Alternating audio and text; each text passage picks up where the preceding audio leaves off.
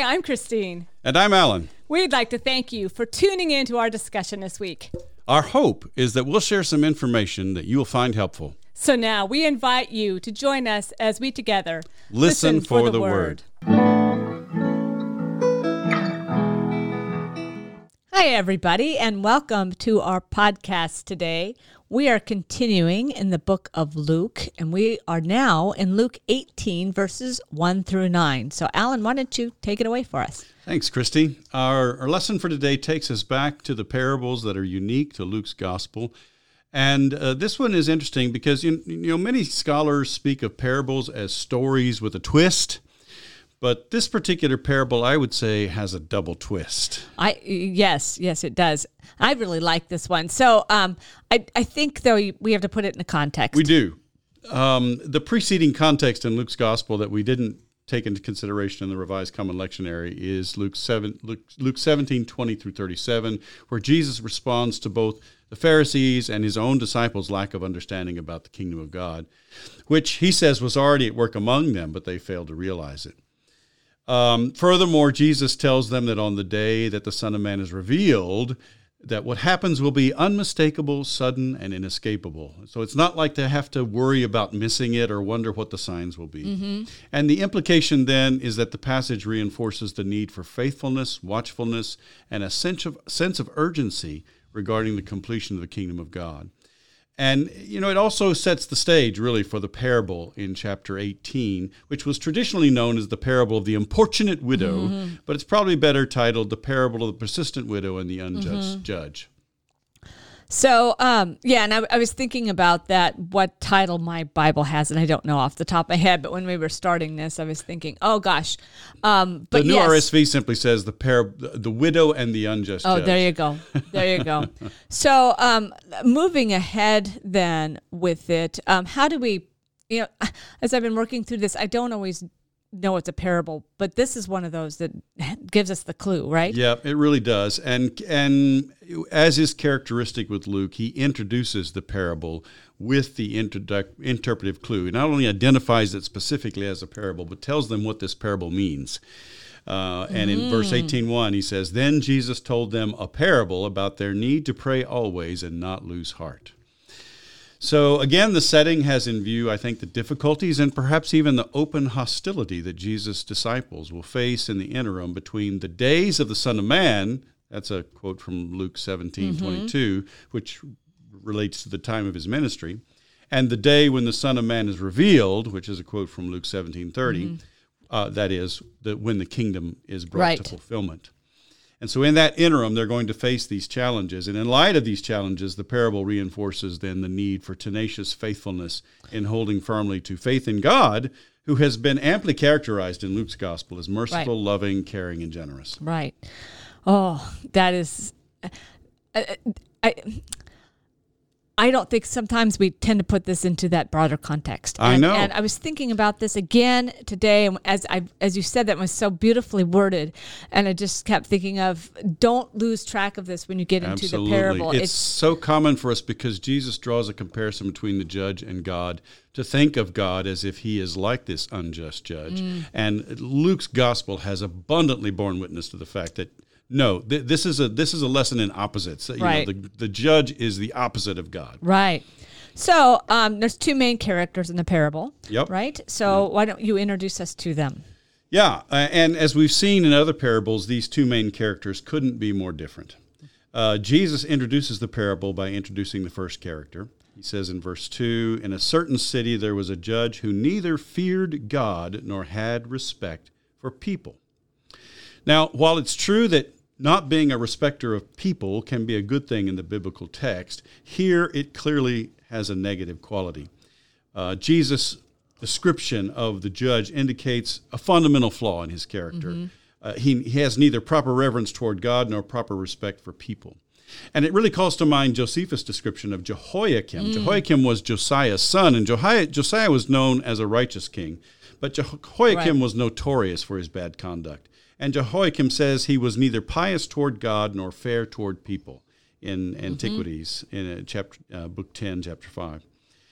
Now, so although the judge in the parable would have been a local magistrate, charged with rendering fair decisions. Clearly, this man did not care anything about justice. Right. So that's our first character. Yeah. I would be inclined to call him the bad guy, but that might be pushing think- it too far. No, I don't bad think so. guy. He Okay. neither feared God nor had respect for people. Um, um, um, Joel Green said, you know, in a lot of contexts, that's sort of the apex of wickedness. of wickedness. Okay. And so we have a second opposite character, if you will, the the good guy. yes, or the good, the good woman. lady. Good- yes. So he introduces the second character in the next verse. In that city, there was a widow who kept coming to him and saying, Grant me justice against my opponent. That's verse 3. Mm-hmm. Now, the role of a widow in the ancient Near East was one of the most vulnerable among society, along with orphans as ref- and refugees, as we probably are familiar. The implication is that this widow neither had a male relative to represent her before the judge, nor anyone to provide for her needs. She was likely impoverished and alone in the world. And while it is true that justice was to be administered fairly and impartially, the Old Testament makes it clear that the God who liberated his people from Egypt, and here I'm quoting from Joel Green, uh, his com- commentary on the Gospel of Luke. Um, the Old Testament makes it clear that the God who liberated his people from Egypt is the God who directs his people to show special partiality on behalf of the oppressed among them, specifically for the resident immigrant, the orphan, and the widow. And, you know, in fact, there, there are several places in the Hebrew Bible where widows and orphans Yeah. and resident immigrants are to be the objects of special Right. care and protection. Right. So again, I, not just just opposite in behavior, but opposite in in, in kind of societal space. right? status. Status. Yeah, yes. status. I mean, the judge. Uh, you know, this was probably a small town, so he wasn't a, a he was a he was a big fish in a very small pond, but uh, he nevertheless had a great deal of power in that community. Uh, the woman has no power, Has no no- status. right. Yeah. So, how does this parable play out? Well, the premise of the parable is is that because the judge neither feared God nor had respect for people, he had refused to grant this widow justice in a dispute that had been brought before him. Very likely, it was a dispute involving property or money that was rightfully Mm-hmm. hers, but was being withheld from her by her opponent. And the, the Greek Right. word is antidikos, and it can mean someone who takes you to court, someone who is, is accusing you. Um, I don't I don't like the new RSV update edition. The new updated edition of the NRSV says um, um, that he refused to grant. Her, uh, you know, she says, "Grant me a justice against my opponent." Um, the new RSV updated edition says, "Grant me justice against my accuser," and I'm not sure that's the right translation. Although that's what Louw and Nida suggest in their Greek lexicon of semantic, according to semantic domains. But I don't see it that way. But the parable doesn't spell out explicitly what the the the point of this case Right. was. And as a result, because the judge refused to grant her justice, the widow kept coming to him, and it's the verb erchomai in the imperfect, which implies repeated action, to demand that he give her the justice that was due her. And the verb is ekdikeo, which means to grant justice. Um, but Jesus says, for a while, he, that is the judge, Right. refused. You know, I am just struck because in this age, a woman having to advocate for herself is, I mean, there's always a man to go along. So this woman truly is alone in the world. Yes. Okay. Yeah, so, and and Luise Schottroff, um, who um, was a feminist biblical scholar back, who was active back in the '90s, um, has a book called Lydia's Impatient Sisters: A Feminist Social History of Early Christianity. She, and she points out, you know, that this woman's this woman is having to step far outside Right. what was considered to be um, appropriate for her as a as a woman and as a widow in terms of her conduct. right, right. Okay. So uh, moving on. So, how long this went on, we don't really know, but the judge's soliloquy implies it has been going on for some time. Though I have no fear of God and no respect for anyone, yet because this woman keeps bothering me, I will grant her justice so that she may not wear me out by continually coming. That's Luke 18, 4 and 5. It's so insulting. I mean, I It read is, that as, right? as a woman, and it's just so insulting. is. It is. I'll, I'll just, gosh, get her off of my case. Right, Yeah, it's, right. it's, and it's and you haven't heard the worst of it yet because the translation is a bit lame, I would say. ah, oh, all right. So now it's telling to note that once again we have a soliloquy going on mm-hmm. here with the unjust judge, Right. as we did with the rich fool in Luke chapter 12 and the dishonest manager in Luke 16. Mm-hmm. We should be noticing a pattern here that those who disregard God engage in soliloquy in Luke's gospel. Yeah. it's kind of funny. I hadn't realized It that before. It It, kind of cracks me up. It is. It is. It's like ob- it's kind of it's kind of it's makes it obvious, right? It kind of makes him. I keep thinking of Gollum, you know, Right. going Oh, back no, and going back and oh, forth, you know, and right, and and yeah. it's like I don't have any anyone really to talk to except my own, you know, evilness. right, oh, Gosh, that's kind of funny. Now, I- I mean, it's also almost comical and and definitely definitely significant that the judge himself repeats Jesus' assessment of his character. He says, "I have no fear of God and no respect for anyone." so he he self incriminates here, Exactly. basically, right? And and I think we should we should pay attention to this because in a time this is a time when the production of documents was an expensive and difficult task, and repetition like this was used only Right. for a reason right. because right. you're wasting precious space. E- and ink. Exactly, exactly. But they really want us to know that this Yeah, guy is this guy worthless. really is a bad guy. I'm a really bad guy. I have no. I get to see him. You know, I don't have fear for God. I have no respect for anyone. I'm Yeah. Yeah, the, the image of Gollum from the Lord of the Rings does, oh my does kind of come to mind. Yeah, yeah, Exactly. yeah, yeah. So the judge decides to grant justice to the widow, not because it was the will of God, according to the clear witness of Torah, which is true, or not because it was the right thing to do, nor even because he had a shred of compassion for her. Rather, he decided to give her justice because she keeps making trouble for me, mm-hmm. or sh- because she keeps making more work for me. Now, the, the New Revised Standard Version says it this way Because this widow keeps bothering me, I will grant her justice that's okay as far as translation goes, but literally it's she keeps making trouble for me or she keeps making more work for me. Or I like what the New Living Translation says this woman is driving me crazy. Mm, so it's yes. it- it's a little bit. I mean, it, to say she keeps bothering me is toned down a bit, Right. From what I see in the Greek, I see in the Greek more of this woman is driving me crazy. Yes, yes, yes. Which, yeah, it, it gives it more of a. It makes this guy look even more obnoxious, maybe, and Mm-hmm. um, and her request seems even more put off. Yeah. yeah, And and again, we should note that part of the problem is that you know her persistent demand for justice was far outside the boundaries of what was considered acceptable for a for a woman, acceptable conduct for a woman in her position. right. So then, the New RSV translation of the second part of the judge's justification, that she may not wear me out by continually coming, is truly a lame rendition of the Greek text. It's very weak. The verb translated wear out here is hupopiazo, and it means to give somebody a black eye by punching them in the face. Literally. Wow. So this is really weak. Yeah. Wear out and Yeah. this is a black eye from punching in the face. That's a little different. That's than quite different. out. And in Yeah. fact, the only other use of this verb in, in the whole Septuagint and Greek New Testament is in 1 Corinthians 9:24 where Paul says that he beat his body Jeez. to discipline himself to exercise self-control. wow. And as a side note, this is the passage from which the passage the, the practice of self-flagellation came. In the Latin it reads castigo corpus meum. Oh, wow. I chastise Yeah, my body. yeah, yeah, yeah. And a Oh, lot of wow. people in, in the Catholic Church took that literally. Right, right. But I had no idea that that this was such a weak translation. It is a weak translation. Jeez. And, And- so this is the verb here. And so perhaps the judge feared that she would humiliate him by slapping him in the face. Or Tom Wright's, New Testament for Everyone says, so that she doesn't end up coming and give me a black eye. I mean, he takes it a little more literally.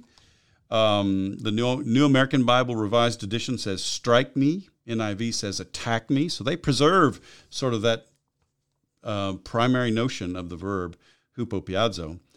I think if we adopt a figurative translation, it should at least maintain the connotation of public humiliation, such as browbeat me or give me a black eye in terms of shaming him publicly.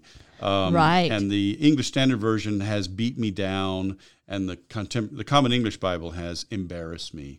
I think this is the idea. You wonder. You wonder how they picked out such a weak choice. Well, it's you know, I, I think I, I think it's uh, you know, it, when when English Bibles were being translated back in the you know 15th and 16th centuries. You know, the, the Geneva Bible, the King James Bible.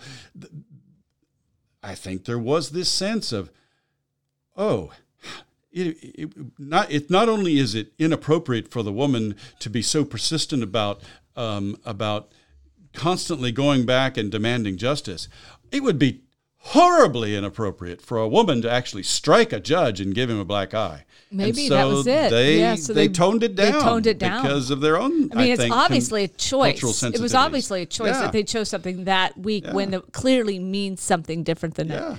absolutely. Interesting. Absolutely. So then Luke goes on and highlights Jesus' comment on the parable in a similar way to the parable of the dishonest manager. In verse 6, and the Lord said, Listen to what the unjust judge says. So again, just like dishonest manager, unjust judge is not a, a you know a character judgment that we're making. Mm-hmm. It's what Jesus calls this man, an unjust judge.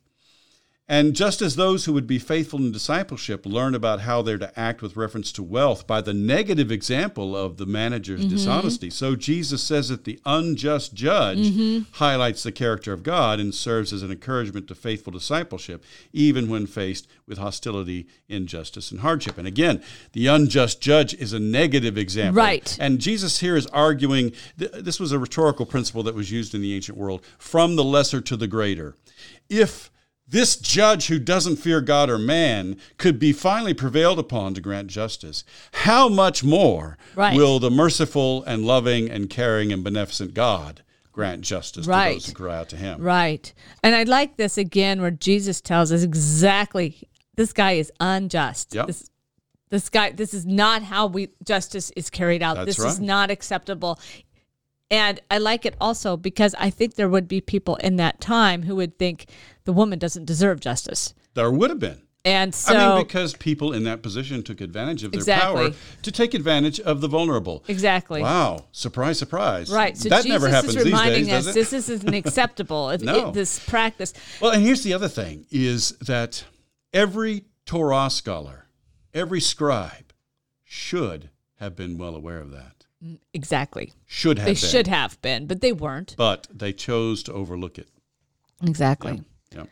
All right. So then what happens next is Well- this next piece. Yeah, we come to the point of the parable, and the point of the parable is raised in the question that Jesus poses. Will not God grant justice to his chosen ones who cry to him day and night? Will he delay long in helping them? And so that's the point of the, the parable, Right, really, is right. a point about God's justice. And the first part of this verse is fairly straightforward. Mm-hmm. It's a construction that expresses emphatic negation. It's the use of the particles u me with a verb in the aorist subjunctive, here poieo in the aorist subjunctive. Will he not give justice or will he Mm-hmm. Not do justice, basically? And the idea here is to affirm that God will certainly grant justice to those who cry out to him. And um, so, the it's, although it's formed in a question, it's really more of an emphatic uh, affirmation. Of course, God is going to grant justice to His chosen ones who cry to Him day and night. And and when I hear that phrase "cry to Him day and night," I'm think I'm I'm reminded of the Psalms. You know, there there are Psalms that uh, that um, affirm, you know, God does not forget the cry of the afflicted. God pays attention to those who, like widows and orphans, who cry out to Him in their need. However, we should also under, re- recall that that there are times in the Psalms when you know the psalmist in Psalm 22 2 says, "I cry to you and you do not hear." Right, right. So, so it, there is the problem of, of unanswered prayer here, Mm-hmm. and that kind of comes into play, I think, with some of the way some of the ways that some people try to interpret this. Sure. So the problem then comes up with the second part of the Mm-hmm. verse, and there are two issues here. Is this a further part of the question, or is it an affirmation? No. That's one. Mm-hmm. And then does the verb macrothumeo mean to be patient here, as it usually does, or does it refer to the idea of acting slowly or delaying? Oh. And you know, anytime you have multiple variables of interpretation, you can you can imagine there's been a great deal of debate and variety among translations among New Testament mm-hmm. scholars. But the majority of modern English translations have some variation of the New RSV translation. you know, there is the first question Will not God grant them justice to the chosen ones who cry out to him day and night? And the implication is, Of course he will. Most certainly Mm-hmm. he will.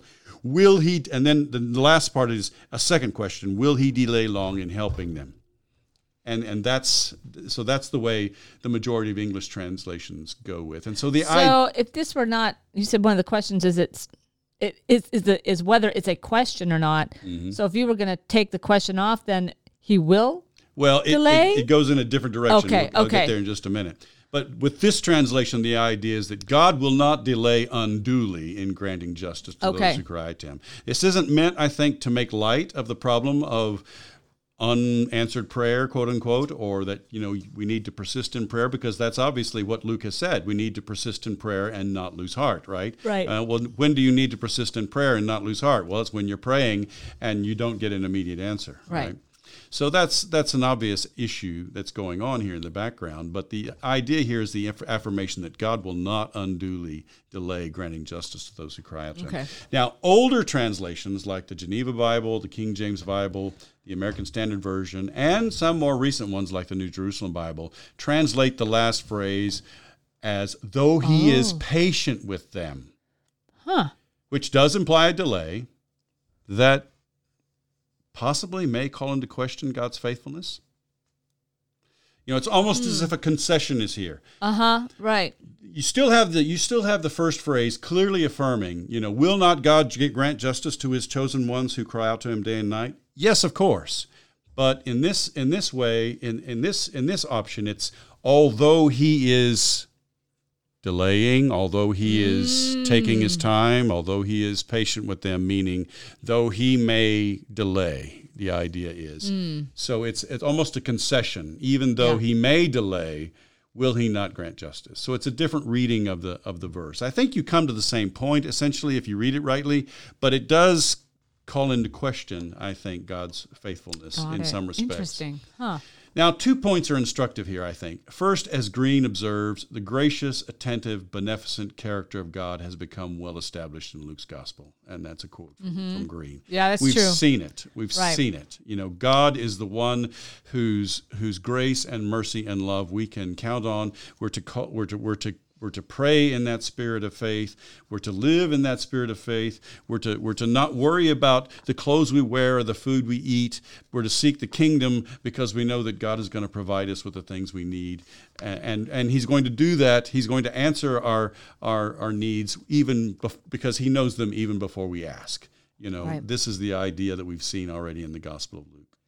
So there's no way that that that it would be consistent to suggest somehow that God was withholding his love and grace and mercy to his own uh, for whatever reason. The mm-hmm. idea that, that's not the idea. You, you do have that idea, perhaps the question of is God withholding his his love Right. somehow in the Bible elsewhere, but that's not the point here. Okay. Uh, Now, the second thing I think we need to notice that's instructive is that there's a striking parallel between Jesus' parable here and the affirmation of God's justice in Sirach interesting. 35, Yeah. 15 through 25. If you're not familiar with it, the book of Joseph, Joseph ben Sirach is kind of a parallel to the book of Proverbs. But the parallel in Sirach 35, 22 is instructive. Um, Sirach is, is talking about how God is the judge who who gives justice to the poor and especially to the orphan and to the widow whose tears are on her face. God is the one who is is the judge, and it says in in Sirach thirty five twenty two. Indeed, the Lord will not delay and will not be patient when the orphan and widow Oh, and call to him with tears. And here Sirach uses the verb macrothumeo that we have in our verse Interesting. in parallel with braduno, which means clearly to delay. And so the idea is, you know, that um, here Sirach is, is affirming that God will not delay unduly. You know, there Yeah. may be there may be a time when you have to wait, but but God is not going to put you off uh, out of some lack of faithfulness to His people. And, and and so that parallel is instructive. In fact, some people suggest that perhaps Jesus or Luke or both, you know, crafted this parable um, with Sirach. I could see that with, with so much parallelism there, and and well, um, again, it's one more. It's one more known it. connection. It's one Uh-huh. more connection between Luke and the Septuagint, right? Yeah. Because Sirach was would have been in existence only. It's only in the Greek text, Right. So it would have been ac- accessible in the Septuagint, and right, We see, but the listeners would have been familiar with it. You know, uh, at least Probably. most of them. Probably I, some of them would have. I, I would I don't know maybe I'm pushing too far but when when Greek is the vernacular of kind of trade and everything else Mm-hmm.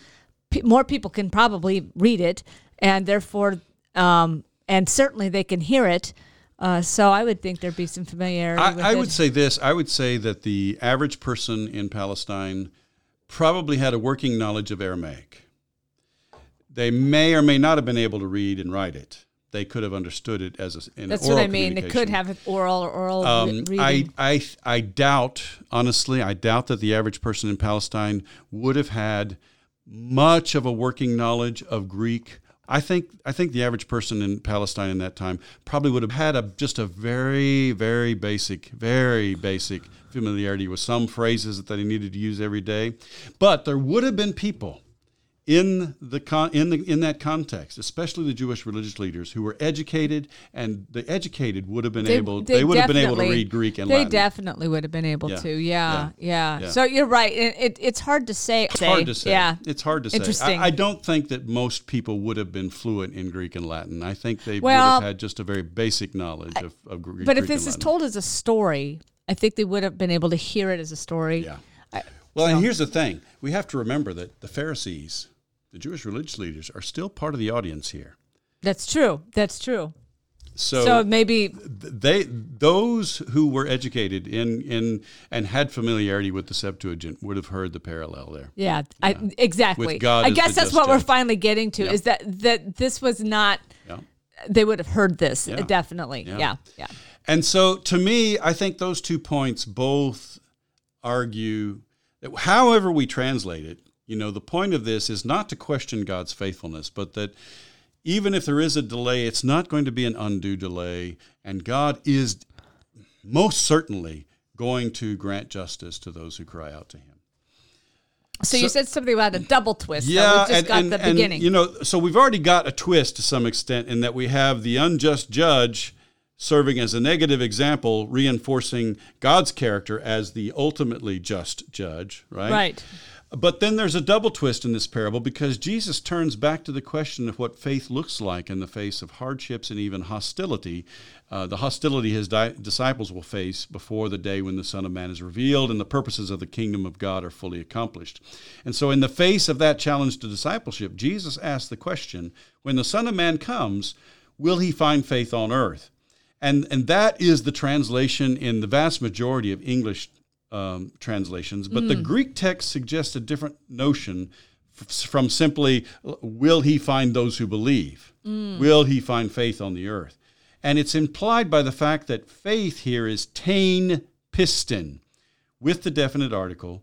And that's hmm. unusual in a context like this, that we wouldn't expect, we would expect it to just be piston by itself. Right. Will the Son of Man find faith, Faith. piston on earth? But here it's tain piston. And again, another thing we have to remember is that the definite article can oftentimes be used like a demonstrative pronoun.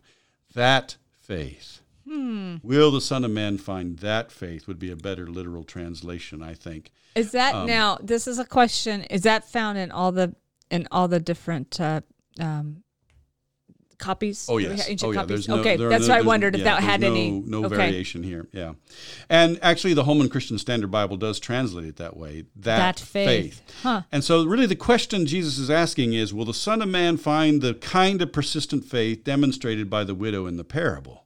That's the kind of faith he's Uh-huh. talking about. Interesting. And I like the message translation, that kind of persistent faith. Oh, wow. The Common English Bible summarizes it by, Will the Son of Man find faithfulness? Oh, which yes. also alludes to the That's a different translation. It that's a whole different. is. That's It- a whole it's not the question of will he find people who believe. It's a question of will he find people who are persisting in faithfully uh, basically, uh, w- w- you know, will he find people who are persisting in faithfully uh, trusting uh, in this image of God that Jesus has so carefully crafted in Luke's gospel mm. of a, a, God who is loving and caring and beneficent, and the one in whom we can trust no matter what happens in our lives, right? yeah, that's that's huge. So that's huge. You know, and think I think of this. I think of this. You know, the fact that the woman is making the request is paralleled with the with those who cry out to God, and so we think about the, the context of prayer. Well, you know, mm-hmm. I I'm I'm drawn back to the Lord's prayer in Luke 11 2, where Jesus teaches his disciples to pray for the coming of the kingdom of God, but in some respects, I think in this light, we see it sort of that that praying for the coming of the kingdom of God expanded to you know, praying for the full realization of God's wow. project in terms of the active quest of justice. Wow. And and that's something that that's, that's a point that Luke cool. that Luke wow. uh, that Joel Green makes in his Luke commentary. That, and that really illuminates uh, the Gospel of Luke for us. I mean, we've had these messages and these themes, but this is like a this is this is what God's this is what God's mission is. Well, and we've heard this all along. Uh-huh. You know, uh-huh. the justice of the kingdom is where the first become last and the last uh-huh. become first. It's where the That's lowly right. are exalted and the exalted yeah. are humbled. You know, and again, I'll, I'll, refer. He's he's following Luise Schottroff and Lydia's Impatient Sisters, and she says regarding the disciples, their whole existence is to be like that of the widow in relation to the unjust judge, praying and crying to God against injustices describes wow. the whole life of believers, their efforts, their protests against wow. injustice. So that gives a whole different meaning of those who hunger and thirst for righteousness yes. or justice. Really, yes. is the is the term. Um, those who pr- you know praying, "Thy kingdom come." It really puts it in a whole different light. Wow. Yeah. That this th- and so for me, this is just turning out to be really one of my favorite parables and just something that's so rich. And I'm hoping everyone is, is listening thinking, oh, I'm excited to preach this. Yeah, definitely. It's really awesome. All right, thanks. Thanks, Christy.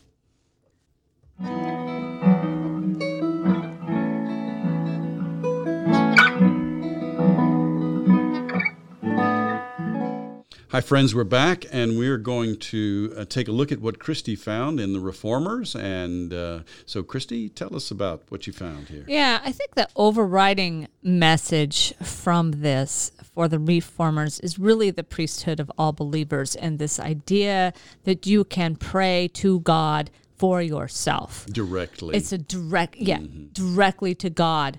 And um, I guess sort of like just like the widow approaches the judge directly. Right. Yeah. Well, yeah, not only that, but she prays mm-hmm. directly also. Mm-hmm. What is she doing? She's praying to God for mm-hmm. help. Right. And so she's an example then of prayer in that way. Yeah. Those who cry out to me day and night. Yeah. Right? And so you know, in the in Roman Catholic Church, there's an emphasis on the saints as mediators. So if you were really in need, I mean, in, in a Roman Catholic tradition, if you were really in need, if you were this widow, you wouldn't go to Jesus and pray. You would go to some saint who Patron would saint of widows, exactly, who yeah. would who would who would um, intercede on your behalf. Yeah.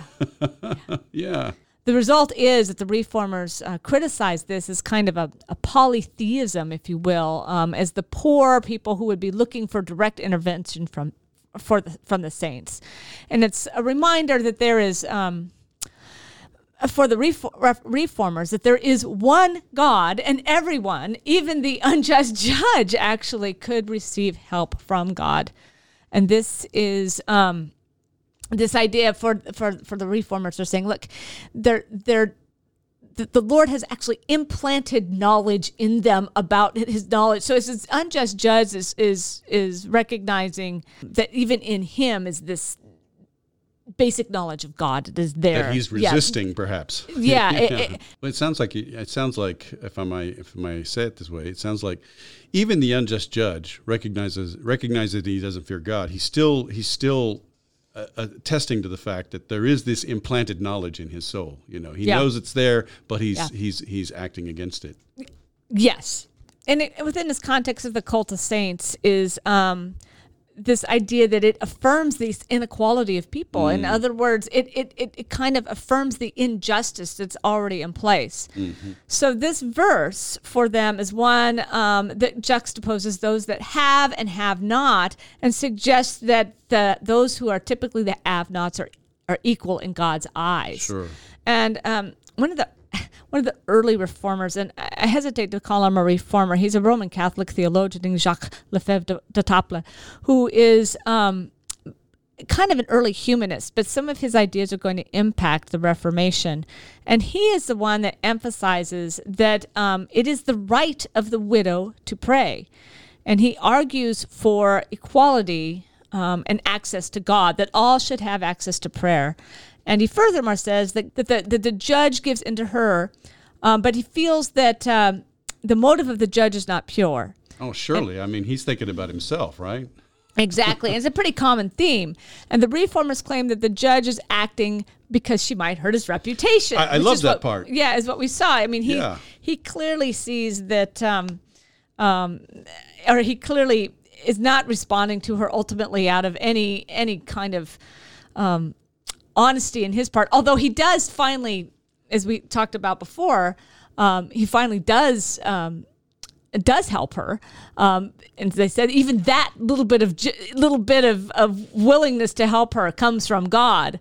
But um, but anyway, this it, and, and Jacques Lefèvre here is actually drawing a picture that shows the relationship between the rich and the poor, and yet God's ability to act despite the inequalities. Well, it sounds like he had a, a clear understanding of the justice of God's kingdom. Yeah, I think so. I think so. Um, and then it concludes his analysis suggesting um, that always reaching out to God will strengthen us. You know, I, I think about the cult of the saints, and you know, I grew up in the Methodist Church and the Baptist Church, and you know, th- there was nothing like that for us. I mean, I grew up with Catholic friends, and I knew about the ideas of patron saints, mm-hmm. but and I and I guess my understanding is that for some people, the idea of approaching Jesus even is too oh, intimidating absolutely. because of the exalted nature of, of Right. the the, the Right. idea of the risen Christ Right. in the Catholic Church, Right. And and so that that perhaps these these human saints are more approachable to them, but. I, I don't know. I never have felt the need to to to uh, you know do anything like that because I mean I think in in the Reformed tradition, our notion of God is one that you know encourages us to come before God. Well, I think because Jesus is in the medieval and and and well and it really comes forward is ultimately the judge. Mm. Um, and if you've done something that you feel you can't, you, you want to be you want to be right and holding a complete in front of Jesus. You don't want to be judged, so you come to somebody else Right. when you've got that. I've really done something bad. Eh, how what do we- Jesus doesn't know won't hurt you in the judgment, perhaps. Maybe, yeah. I, I don't know. I mean, somebody came to me the other day asking me about the cult of saints, and she was really, really. I really like that they're up there, and they're, you know, that this is community up there, and that they could talk to God for me, and she's very comforted by that, by that thought. And I said, you know, it's not that there's not people there that conversing, but it's that you can go to God directly yourself, and. Yeah. I um it was an interesting conversation. So Well, there, there's room for the communion of saints in Mm-hmm. Reformed theology, but as you say, I mean, our notion of the communio sanctorum is that, um, you know, they are the ones who finish their race, and they're the ones who are encouraging us to finish ours. Right, right.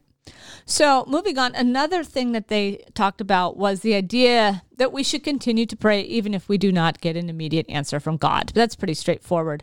Um, God does answer prayers uh, and will answer them when the time is right, is how they understand it. They argue that if, quote, unwearied prayer of a widow leads to a just sentence from an unjust judge, what may the godly not hope for God? I love that. I love that. That is- I mean, I think that's exactly spot on. You know, Mm-hmm. Yeah. because because it points out that idea that I was talking about, arguing from the lesser to the greater. Right, right. Um, and then I suppose the most um, interesting interpretation is the metaphor that the judge represents false Christians at the end of the age and the woman, the true Christian.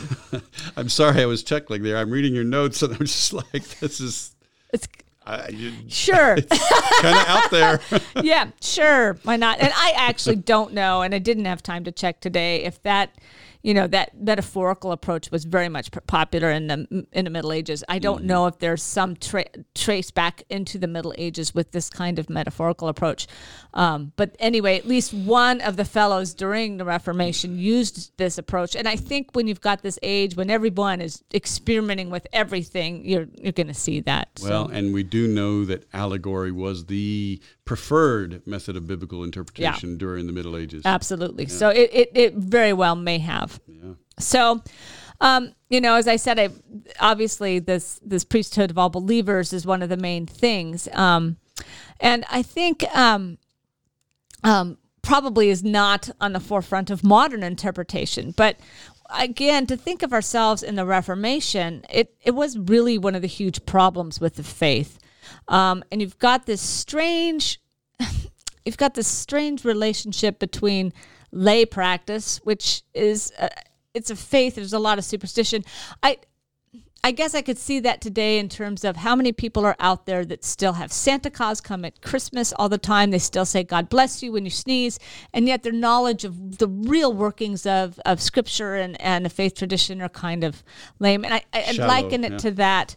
Um, and so the laity were not considered spiritually equal, nor was that really a problem, right? Mm-hmm. Because you had people that could intercede for you, you had priests, that was their job. Mm-hmm. And so that wasn't um it wasn't really the big thing. However, there has been um a kind of a tradition that they didn't know anything, that they were uh, completely outside the church and i think they're more religious than than than sometimes uh, uh, uh, within their own context than sometimes we give them credit not only with those popular things but they were coming to mass some of these people took on the, the spirit of the mass. They, they recognized the centrality of it. Um, they still were giving lots and lots of money and, and seeing the, the town hall nature of the of the church.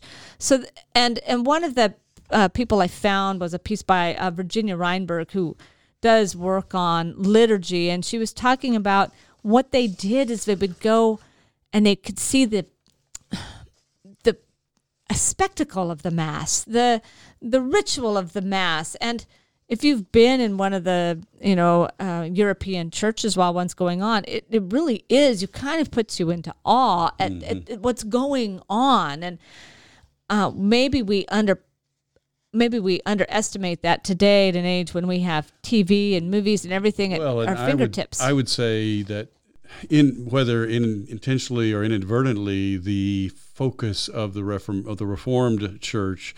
And well, all the magisterial reformers on more the preaching of the word has Right. and understanding has has diminished our sense of the mystery of God and the mystery of God's Mm-hmm. Yeah. work and and a, an appreciation, Yeah. a, a, a sort of an awe-filled appreciation Right. for the mystery of what God I, is doing. I think so. And so this is part of I mean, this is this almost has I think of it as like how the temple was so you know hallowed and, and awesome and you couldn't even go in and Mm-hmm. and she talks she talks about that this is um, something that we've kind of lost track of Mm-hmm. today and I think it I think it's fair I think a lot of times you know we take for granted um, when I think of like a full orchestra and how amazing they are live but because we can have so many recordings at our fingertips we lose that amazingness of coming into uh, something where that many people are in harmony. And she suggests that that this is one of the things that they're really involved with. And because of that they they learn things um, they have this sense of awe about their lives. They have this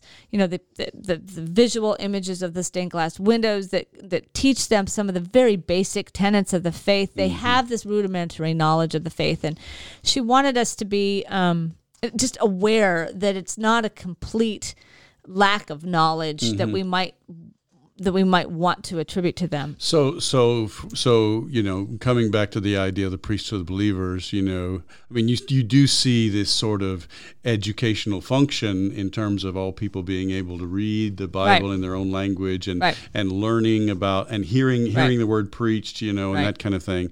But um, you know what I hear what I hear her- saying is that it's not like it was total ignorance on the part of the people who are participating in the, in the Catholic Right. It's just that they they were limited in terms, mm-hmm. especially of biblical knowledge of what they actually knew was in it. So they would know stories, but they didn't know details of stories. They certainly didn't know the nuances of the Greek that we're learning today. They're, I mean, they're going to have stories and they're going to know them in an oral way, much more mm-hmm. like a child would. Well, and you know, I my understanding is that in the Catholic world of that time of the Middle Ages, you know, there were there were sort of religious plays that acted out a lot Yep. of these stories. the Absolutely. people. Yep. Because All- the because the scriptures would have been read in Latin, Right. and the mass would have been spoken in Latin, Right. And you know, you, uh, now when it's spoken in English, you can hear.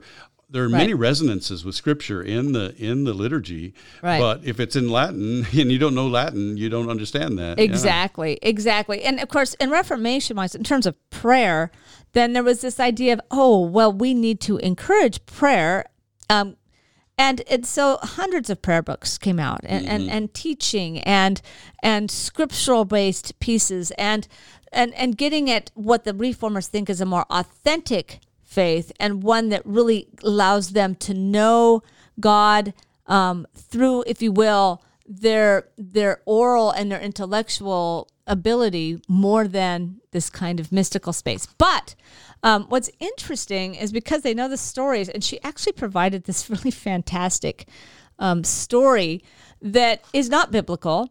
Um, but I thought it had a lot of parallels with today's um, with today's message. And And she- it, it comes from the medieval Catholic context, right, right. Yeah. And what's interesting about it is it's not the same story um, at all. But I think anyone listening to it that knew the story of the unjust judge would have recognized these parallels. So I'm going to read it here. and I just want you to listen as well. So instead of a poor w- widow, it's an upright woman of Rome, while hearing mass, prayed to our Lord about a case she had to take before a judge. And when she went before the judge, a friend told her that she would lose her case if she did not grease her lawyer's palm. She did not want that to happen, so she purchased a pot of gold grease because she knew it would be more valuable than new. When she saw the good woman's simplicity, the lawyer did so much for her that the sentence went in her favor. And our Lord did this because the woman had prayed devoutly at Mass about the matter.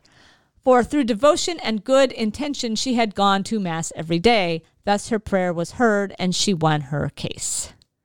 So, you what did- pray in the right way at the right time in the right Yeah, place, so- then your prayer will be heard. So, in other words, some of the yeah, instead of really hearing what the scripture has said about this, this twists it just a little bit, the story in their minds, and gives them this idea of, oh, but I should be praying at Mass and I should be looking for someone's help who I'm going to pay to do this kind of work. And um, anyway, then, of course, in this, if you do it right, your prayer will be answered. yeah, I, I, I love that our Lord did this because the woman had played, prayed devoutly at Mass.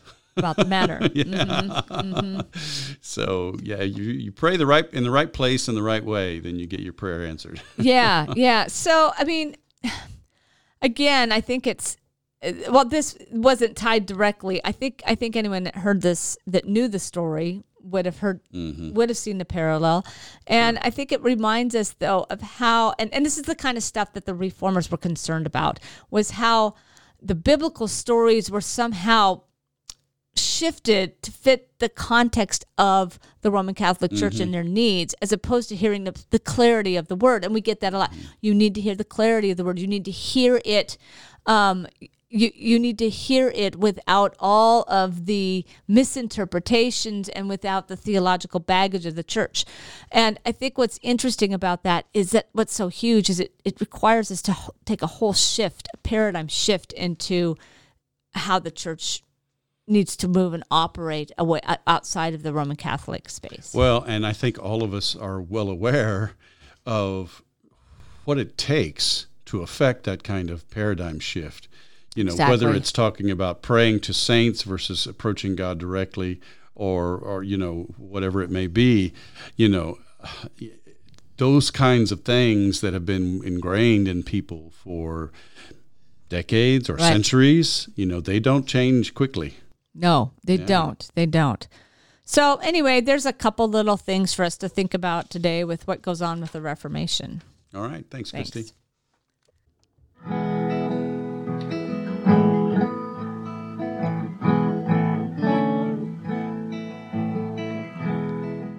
Hi, friends.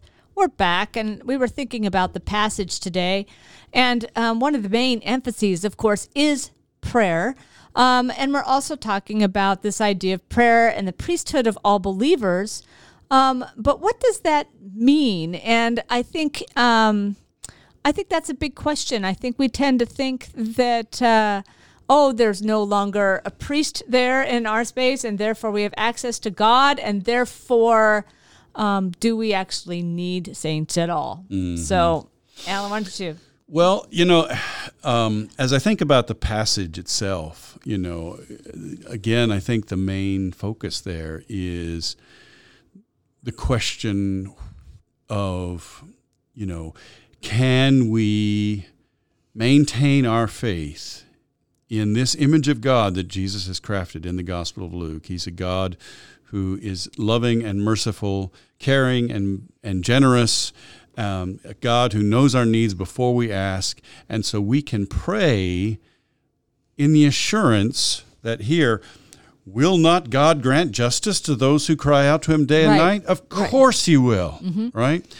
And, and, and that especially relates to the question of how we respond and how we maintain our faith when we experience injustice and how we respond to injustice. But as I was thinking about the connection with prayer and the priesthood of all believers, mm-hmm. you know, the, the concept in the Reformation era is the priesthood of all believers. Right, right. And it emphasizes that we have the right to access God directly. We don't right. have to go through any kind of mediation.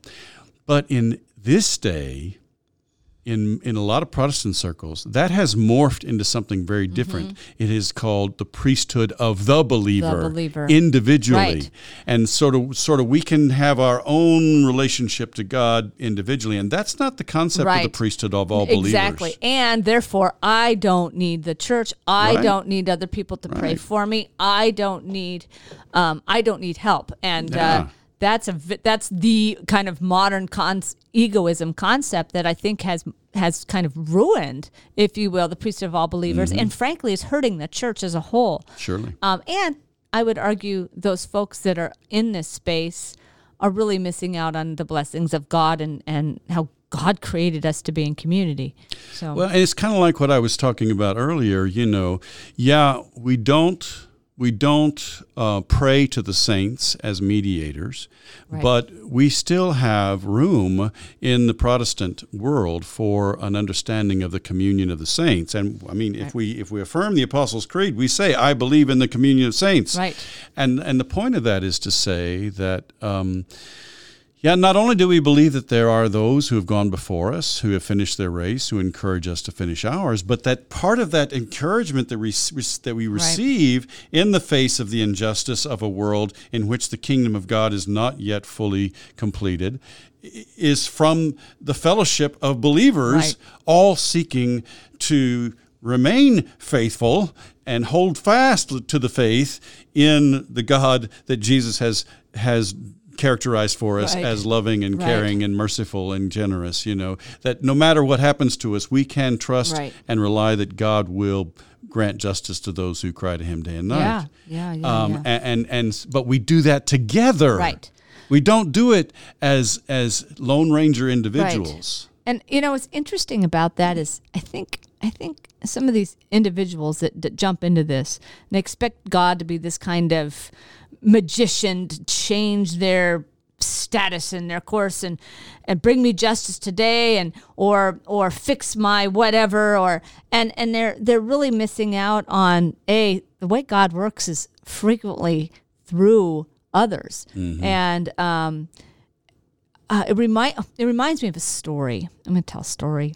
Um where um my my my mother grew up on a um, uh, a small farm um, and during the depression, and uh, the family had lost the entire haystack. Mm.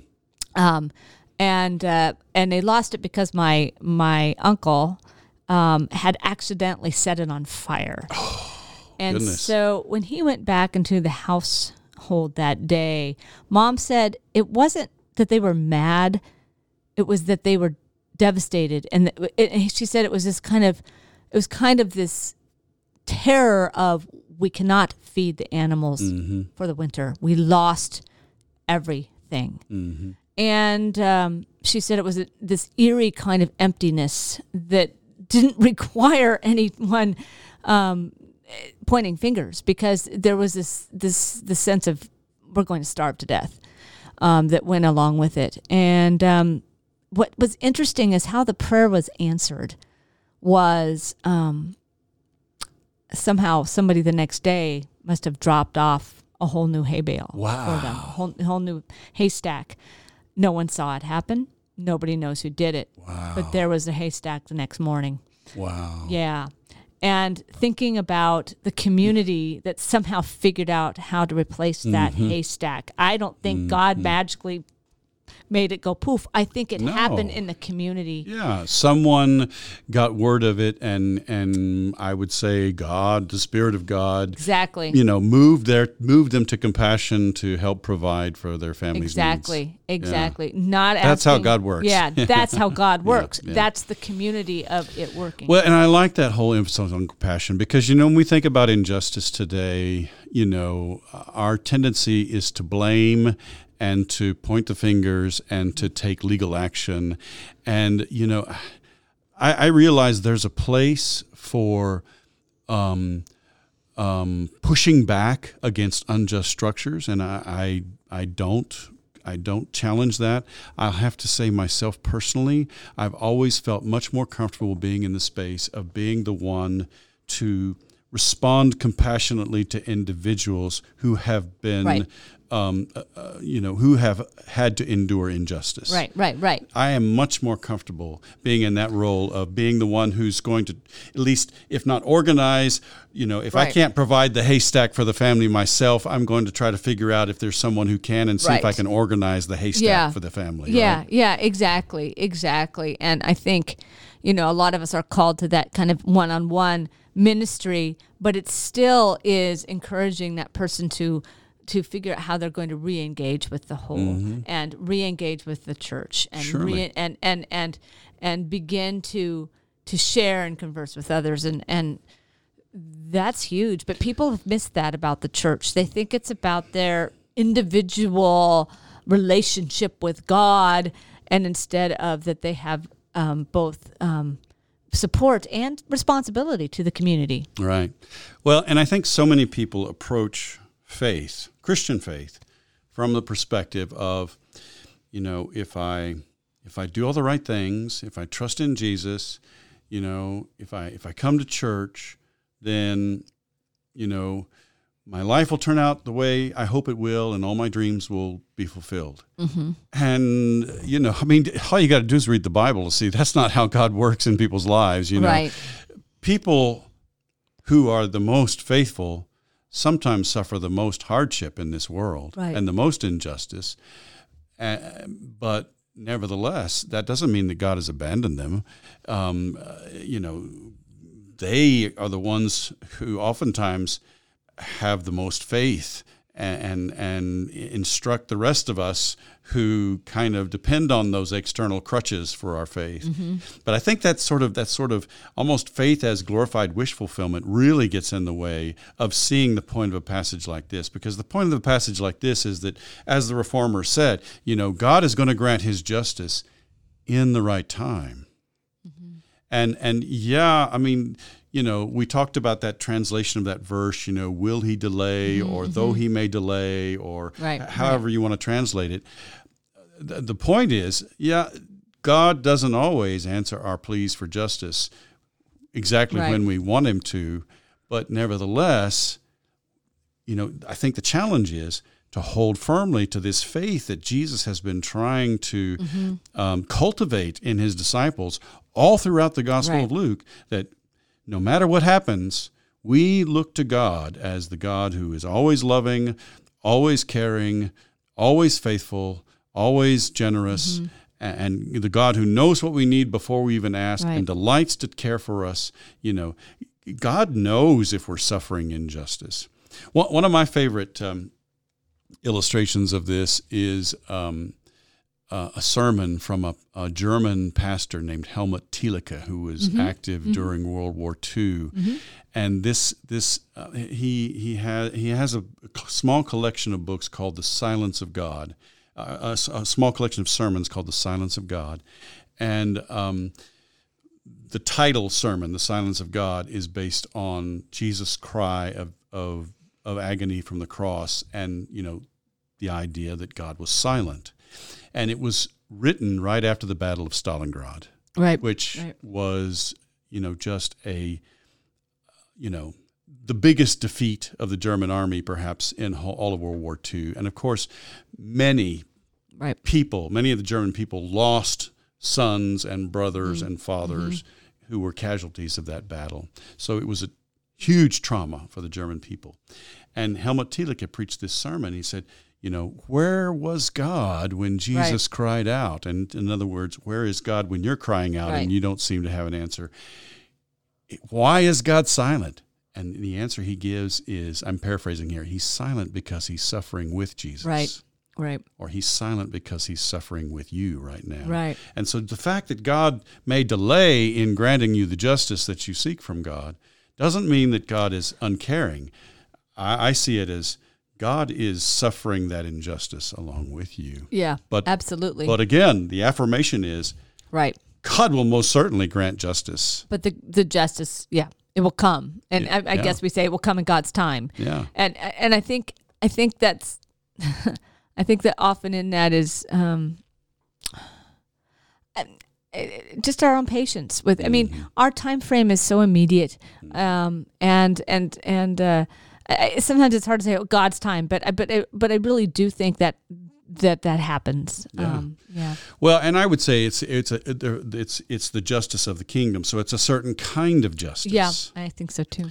Um, you know, James. Right. You know, a lot of times, people who work for justice do so motivated by anger. Right. And right, you are right. That is. And I, you know, huge, I understand the anger. Mm-hmm. I understand the anger, but I, I fear that anger, work for justice that's motivated by anger, can can sometimes do as much harm as it does good. And I think good about James. James says says your anger does not produce the righteousness of God. Well, right. Uh, the righteousness of God, the word is dikaiosune in James mm-hmm. chapter 1. It's the same word for justice. Right. So the idea is again that, you know, we have to use kingdom means to accomplish kingdom ends. And so yes, we accomplish yes. it's the justice of the kingdom that we want to seek. I think we forget that and I know we've talked about that a lot in the Presbyterian church mm-hmm. as a whole, but that is something that many of us forget, especially when you look out there and you see all the injustices done and you want to respond and the, our modern world has this kind of wanting to respond in anger mm-hmm. and that doesn't solve anything. Well, and honestly, know? there are sometimes I see some injustices and I am angry. I am. Oh, angry we're angry. With that. We're, yeah. we, we feel angry. Yes. But it's part of how do I, how do I step back, take a deep breath, and respond as a child of God, as the widow in the, the, parable widow. did. Exactly. She kept persisting in, mm-hmm. in, in, in, in seeking justice. And I think that's the idea is that we continually seek justice at God's feet, not, you know, in dismay like the widow was, frustrated because this, this unjust judge could care less about her, but Eh, we we do so knowing that we are coming to the right. God who loves us right. and knows right with the, knows with the trust with that love yeah. that yeah. you're implanted and with, that right? and that and the confidence that God is going to fulfill His kingdom purposes. Yeah, yeah. Well, thank you. All right, thank you.